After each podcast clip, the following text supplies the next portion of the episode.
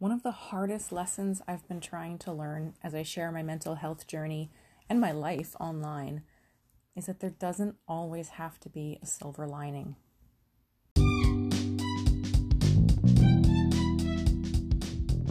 Welcome to the Anxious Creators Unite podcast. I'm Sadie, and I'm recovering from social anxiety and perfectionism. This podcast is all about what it's like to be on a mental health journey and what it's like to share that journey online. I hope that the time you spend listening helps you feel a little less alone on your own journey. We're in this together because talking about mental health matters. So let's talk.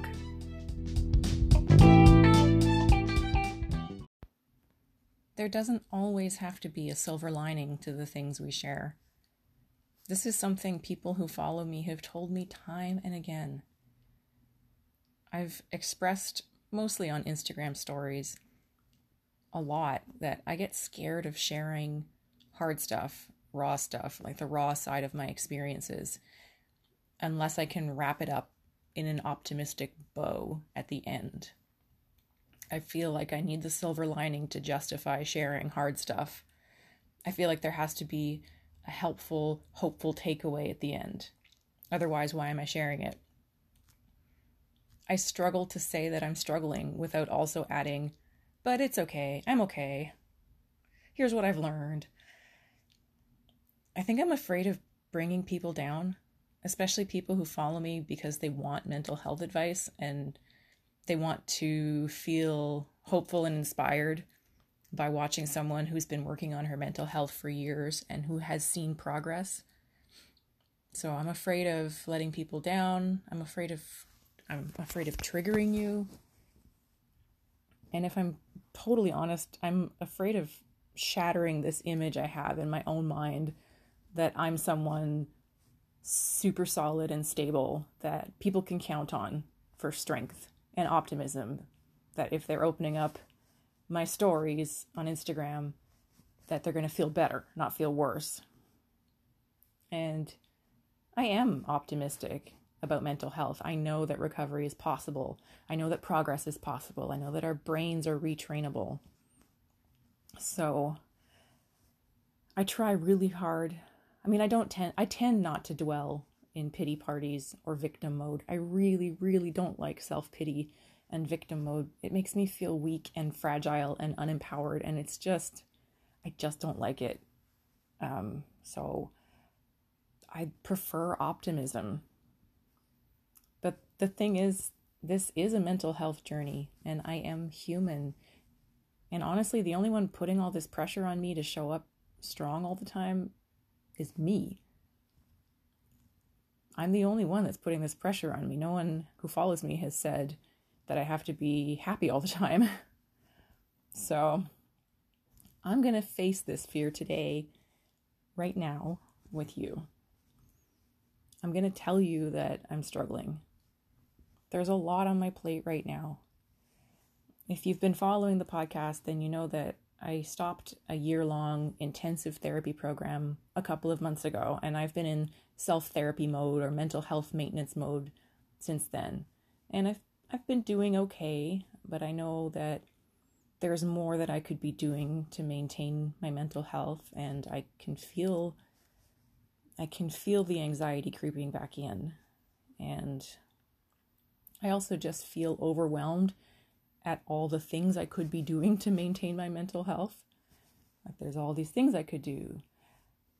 But there's too many things. When it was therapy, it was just show up to therapy, you know, but now that it's on my own, there's just all these options. Um, so I'm feeling the weight of my struggles with anxiety and depression on my shoulders. And on a personal note, um, my husband and I are trying to decide whether or not to have a third child. I mean, we both want one, but there's a lot that I feel like I need to do before I can make that call. Um, I'm probably going to talk about that more on Instagram because I'm I'm not sure whether family planning plus mental health fits with the podcast. Um, but if you're listening and you'd like to hear more about that, let me know. I'm certainly open to talking about it on the podcast. Um, but you know, it's called Anxious Creators Unite. I mean, I guess creating humans is a, a creator. Anyway, um, but the postpartum periods and pregnancy had huge impacts on my mental health, and I'm feeling more or less stable now, and I'm very hesitant to mess with that. But um, you know, my heart wants another baby. So anyway, that's that's weighing on me. Um, my husband is away for a few days this week with the military, and he hasn't done that in a while, um, mostly because of lockdown. Um, and part of me likes having the house completely completely to myself during school hours because he's been working from home. But I miss him. He's my safe person. He's the person who keeps me steady and feeling supported. He went away for six months last year with the military, um, and it was really hard. And my son, my five year old, he's really struggling with school. He's he's a very timid and reserved boy in some settings, and school is one of those places where that side of his personality comes out. And we're talking with his teacher. We have a plan in place to try to help him, but in the meantime, it's still hard for him every morning. He still cries every morning. It breaks my heart, and I'm I'm trying everything I can think of. You know, working with the school, working with the teacher, working on affirmations and and talking and empathizing and building him up. But you know, he's he's a human being. There's no quick fix, there's no overnight solution, and it's hard to see your child struggle. I'm also struggling to stay connected with friends and family. I'm struggling to post on my blog and Instagram. I, I just feel myself retreating into my social anxiety shell a little bit. And I know I have the tools to help myself. I know I can help myself. But right now, today, I feel overwhelmed. I went to Home Depot today to get a new section of baseboard for the kitchen. This kitchen, our kitchen, was remodeled over a year ago. We hired someone and he did almost everything, but at the end of the project, I said I could handle a few final things like baseboards and a toe kick. And I haven't been able to bring myself to go to Home Depot for the baseboard or IKEA for the toe kick. And it's been more than a year. Because I don't know exactly what to do I don't know whether I'll be able to get it in the car, whether I'll be able to get the seat down, what to do with it when I get it. Um, basically, all the anxious stories I talked about in the last episode. That's what's been happening in my brain every time I think about this.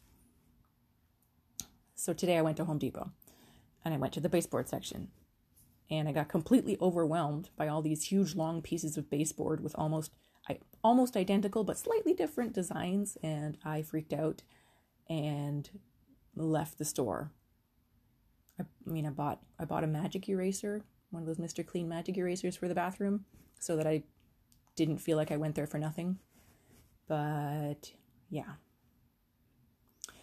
And I know I shouldn't beat myself up about this, but I also feel a little bit foolish. Um, I recognize that this is anxiety and that lots of people would struggle with this, and that it doesn't mean that I'm a loser but I'm still really annoyed at all the mental blocks I'm having. Um, I can't bring myself to put our old freezer on Kijiji because of all the what ifs in my mind. I can't bring myself to gather all the bits and pieces of our old baby gate to bring it to our neighbor because what if I can't find all the pieces? What if I can't remember how to put it together? I can't sit down and make a cleaning schedule because there's too many ways to make a cleaning schedule. My husband always says that any system is better than no system, and I believe that that's true. And yet, anyway, the point of this episode is not to ramble on and on about what's stirring up my anxiety, although forcing myself to ramble a little bit is also good exposure therapy because one of my big fears is boring people. Anyway, the point is that sometimes sometimes it's okay to sit with the struggle, to acknowledge that you're struggling, to grieve a little at what anxiety has cost you or is costing you. And I'm not going to take up permanent residence in this mental space, but I really don't like the idea that we have to gloss over the hard feelings and always be saying, I'm fine, it's fine, it'll be fine, everything's fine. You don't always have to be climbing the anxiety mountain in your life. You can take a breather, you can take a knee, you can look back at all the other mountains you've climbed, you can look down at how far you've climbed on this particular mountain. You can set up your tent for the night and just be, just rest. Don't stay there forever. That's not where you want to be for your whole life. But if you need to sit where you are and feel your feelings before you can climb higher, then do that and don't beat yourself up. I'm, I'm just realizing now that it, it sounds an awful lot like I'm putting a silver lining on this episode, wrapping it up in a pretty bow. I guess I did make myself feel a little better, but I am still having a hard time. And I'm still going to try really hard to be gentle with myself. But this is me giving you permission to do the same. You don't need my permission, but sometimes it helps to have someone give it to you so that then you can realize that you didn't actually need anyone else's permission to be gentle with yourself. So that's that. That's where I'm at. Hopefully by next week I will I will be feeling a little bit better. Um, if you're on Instagram, come say hey. And thanks for listening. I'll see you next time.